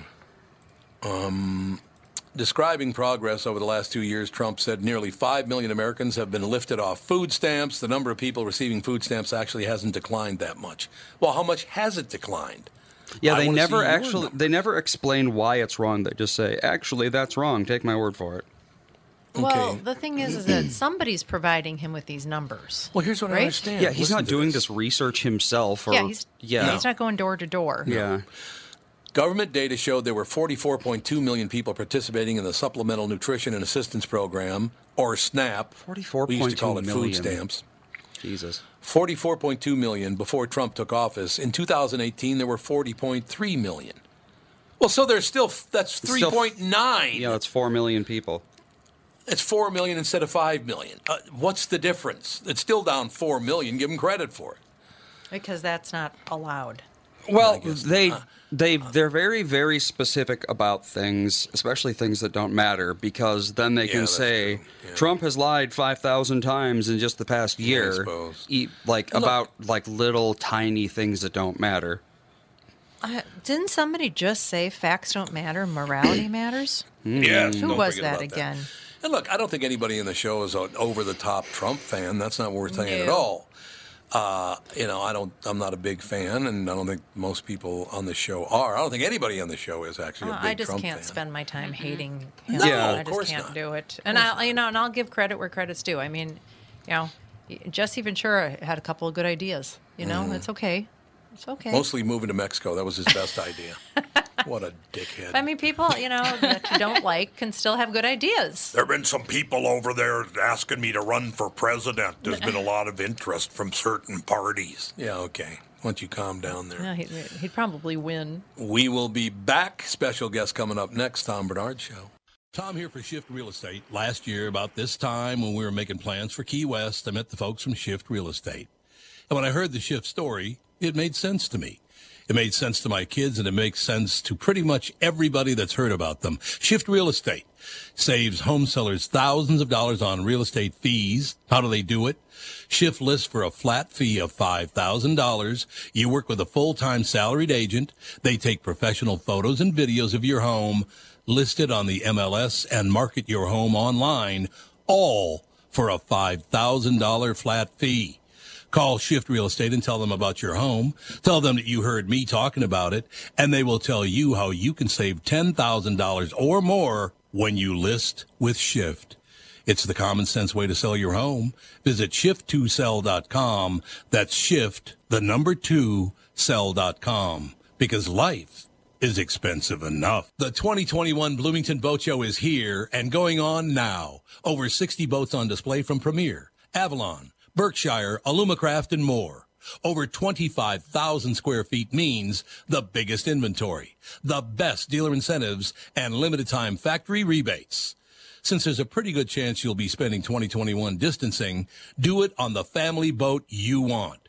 Register to win a new Suzuki outboard valued at $5,000. Suzuki, the ultimate outboard. Shop boats, safe distance, and see what's new for 2021 in a heated 25,000 square foot showroom at Dan Southside Marine in Bloomington. The biggest inventory means you get the boat you want, rigged the way you wanted it, with every rebate and incentive available. Ask about the new Alumacraft competitor FSX, the best new fish ski crossover on the market. It's the 2021 Bloomington Boat Show at Dan Southside Marine, located six blocks west of 35W on 98th Street in Bloomington. Northern Metal Fab, right off the interstate in Baldwin, Wisconsin, is a custom job shop specializing in large scale projects. Northern Metal Fab is now hiring for all positions, including welders, painters, and inspectors, to provide quality craftsmanship to their customers. Northern Metal Fab is growing, and their growth is your opportunity. Northern Metal Fab offers competitive pay, excellent benefits, and more. Apply online today at nmfinc.com. That's nmfinc.com.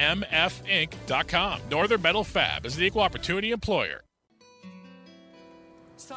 Some things in life are bad, they can really make you mad. Other things just make you swear and curse. When you're chewing on life's gristle, that grumble, give a whistle. And this'll help things turn out for the best. Based. Always look on the bright Side side of life. Did Isn't the guy hanging upside down on a cross while he's singing this?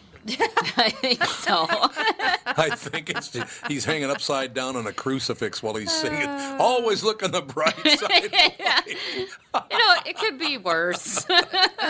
It could be worse. Could Every be. day's a blessing. Let me know when David's ready to go. He if is ready. That'd be great. Oh, he is. David Morgan, how are you, sir? Hi, how are you doing? Fantastic. You're you're in for it today, though, David, because there are no bigger Monty Python fans in America than this show. Uh, You especially. I adore Monty Python. Absolutely. When I first met him, all he did was quote Monty Python. like, It's true. like to the point And where you it was didn't annoying. mind? Well, I got used to it after a while. I love her, though, David. Don't forget. uh, I'll give you an example of how bad it He's a got. I think keeper. 19, is it 1971 or 72 when PBS began broadcasting Monty Python in America? Uh, 74, actually, here in the U.S. 74. Okay. God, it was 74. As a, so it a- actually was after its run in in uh, Britain, because that ended in 74. Pretty much, yeah. it? Yeah. Okay. Yes. Well, that's why I thought it might have been a little early because I saw your stat 1969 to 74. So 1974, I was working in uh, Grand Forks, North Dakota, which is 330 miles from Minneapolis, St. Paul, and I would drive down every weekend.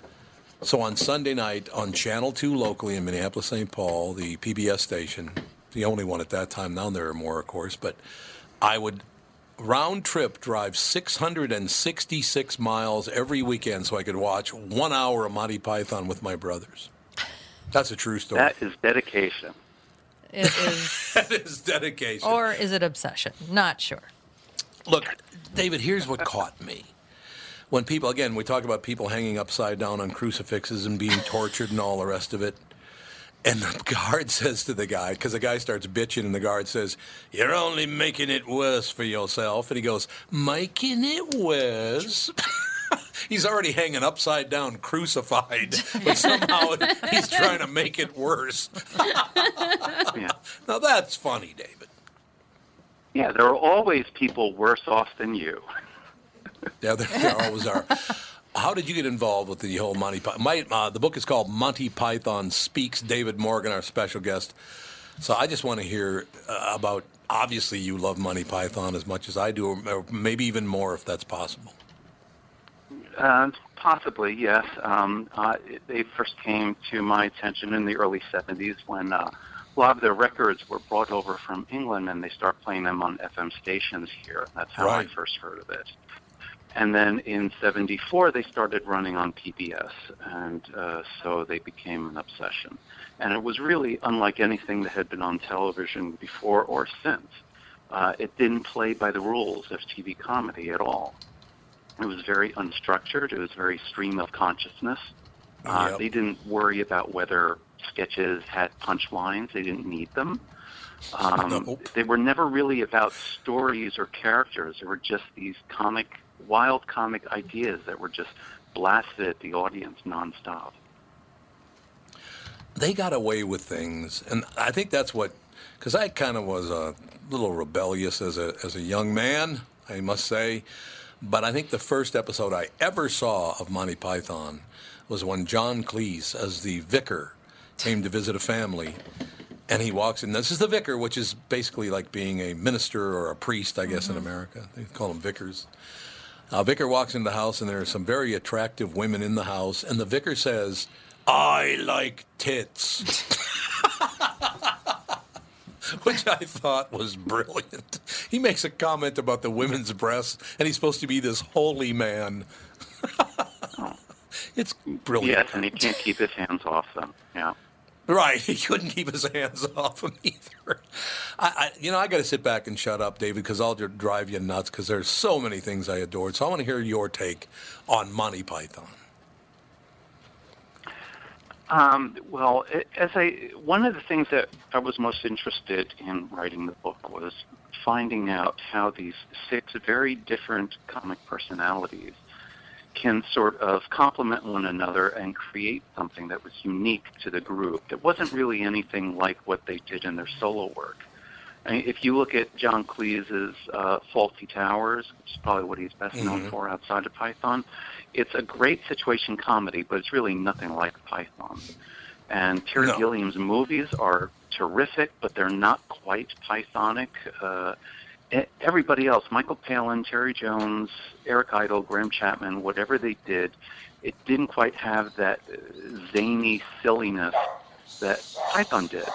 And I think working together, they sort of gave themselves the freedom and the liberty to be as uh, ridiculous as as they could be.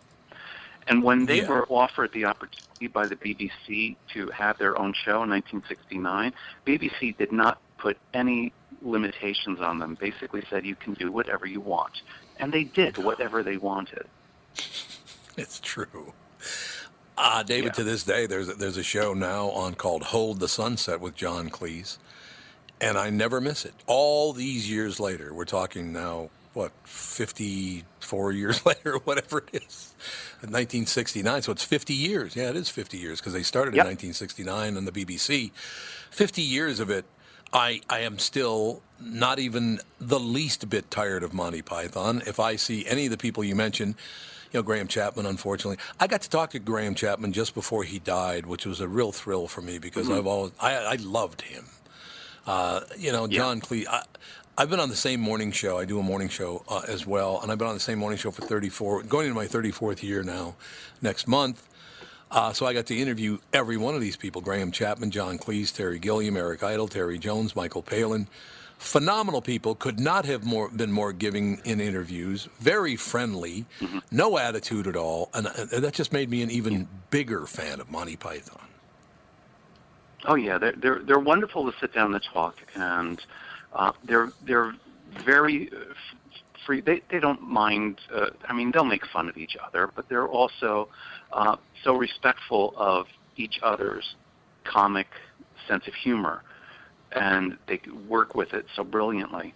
Um, and yeah, um, each of each of those is remarkable talents, but working together, and of course they worked in teams. Like John Cleese and Graham Chapman worked together as a writing team, and uh, Terry Jones and Michael Palin as a writing team, and so they would complement each other by the differences in their personalities and their temperaments, and so that created a tremendous tension in what they were writing.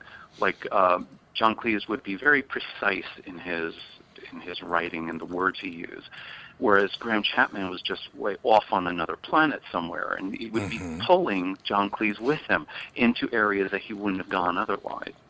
Um, it, the, the freedom that they had on the TV show and then in the movies, it, it, it was like nothing on television. And No, uh, you're right. It's, there hasn't been anything like it. And in terms of their longevity, yeah, it's been 50 years, and they've all gone on to solo careers. But a few years ago, when they um, got together, they had agreed to do a reunion show at the O2 Arena in London in 2014. And Mhm. as soon as the show's tickets went on sale, 16,000 tickets sold out in 43 and a half seconds. And they had no idea that it would, it would have that demand. So they added another show. That sold out. Another one, another one, another one. They all sold out immediately. And the final show was actually um, transmitted by satellite to theaters around the world. And they had no idea that there would still be such a, a demand, such a love for Python, especially considering that uh, many people in the audience were like the children or the grandchildren of baby boomers who weren't around when the shows first went out. God, it just all these lines keep come, popping into my head, David. We're talking to David Morgan about his book Monty Python Speaks. The brilliance of a, a vicious sorcerer throwing fireballs and casting spells and all the rest of it. And he's asked, played by John Cleese, I believe, and he's asked, "Sorcerer, by what name do you go?" And there's a long pause, and he goes, "Some call me Tim." Tim the Sorcerer. Okay. See, brilliant. But but I love yeah, but I love the fact that he puts like a little question mark at the end of it. He goes, "There's some me Tim," as if he's not quite sure that's acceptable. It's not a good Oh, enough no, name yeah. for a sorcerer. All Yeah. of them. Michael No, Palin, uh, the great I- I have to- Let's Yeah. go ahead, sir. But but my favorite bit, probably to this day, that still will crack me up regardless, has no lines. It's the fish slapping dance. Oh It's yeah, yeah. Silly little bit with Michael Palin, and John Cleese slapping each other with fish, and it re- it doesn't mean anything, but it's just ridiculously funny. It is. It's terrifically funny. Even Michael Palin standing in a castle where there's been this vicious sword fight and people are being massacred everywhere around him. And Michael Palin says, let's not bicker and argue about who killed who. you know, it's just, it's, it's great comedy because it boils life down to, I guess it's uh, to one degree. And it's just the ridiculousness of all that is life. You know, finding a sandal. This is the sandal of the Messiah, and I should know because I've followed a few. Great comedy. Was this a? This had to be a labor of love for you. Monty Python speaks had to be a labor of love. Oh yes. Um, when I, I first, the first edition came out um, 20 years ago for the 30th anniversary, and then we updated it for the 50th. So I also got to speak with, um, for example, Hank Azaria, who was a Tony nominee Oh, for yeah. Spamalot. Um, Yep. And he got to play in the Python sandbox. He got to pretend to be a Python. I mean, who, who doesn't dream of doing something Oh. like that? No, all of it. But, they, but Terry I Gilliam, also, or- you know, No, I'll just say very quickly, Ter- Terry Gilliam, uh, originally from Minnesota, where where the show is based. Yes. He's a nice, nice Minnesota boy. Did rather well, and added a lot to that show with all of his all of his drawings and graphics and all the rest of it. It was just fun. God, it was fun from start to Yeah, finish. his yeah his animation was the key to tying all these disparate comic bits together into a sort of Mhm. stream of consciousness uh, viewing, um, and it was wonderfully surreal and and revolutionary. And of course, a lot of people, a lot of advertising has tried to copy the look. Uh, and and yet, of course, away from Python, he's he's stayed away from animation. Hasn't really done anything like that. He's done like what you might call real films, um, including his most recent, the, uh, the Man Who Killed Don Quixote, which is finally coming out in theaters soon. Right.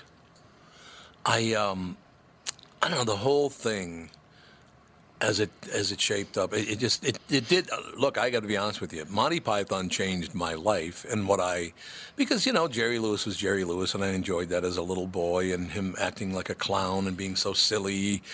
Uh, I do want to ask you this, David. While they, while they did, Monty Python did comment constantly on culture.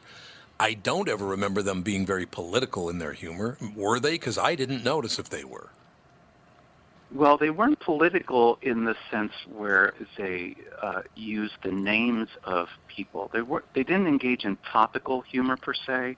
So that's Right. one reason why the comedy is so timeless because you don't have to know who was Prime Minister of England in 1970 in order to get a joke. But they dealt with political matters in more archetypes like cabinet ministers, military, police, um, and and those are archetypes that are recognizable in any country at any time period. So yeah, they'll make political statements, and, and they they had a wonderful bit about election night of the silly party, and you know you get that. You don't have to be English to understand that because every country has silly politics. They do indeed. The book is available everywhere. I'm hoping. I'm sure it is. It's on Amazon. I know that. Everywhere you can get um, real paper or electronic versions. Yeah. I love it, David. Thank you so much for your time. Great, great memories. I, Catherine saw the the subject matter and she said, "Oh my God." And then she got up and left the room because she knew I she, she knew that I'd be going on and on and on about how much I love Monty Python, but I do. I just do, and I always will. David, thank you so much for your time today. Monty Python speaks. The name of the book. David Morgan. Thank you, sir. Thanks very much for having me.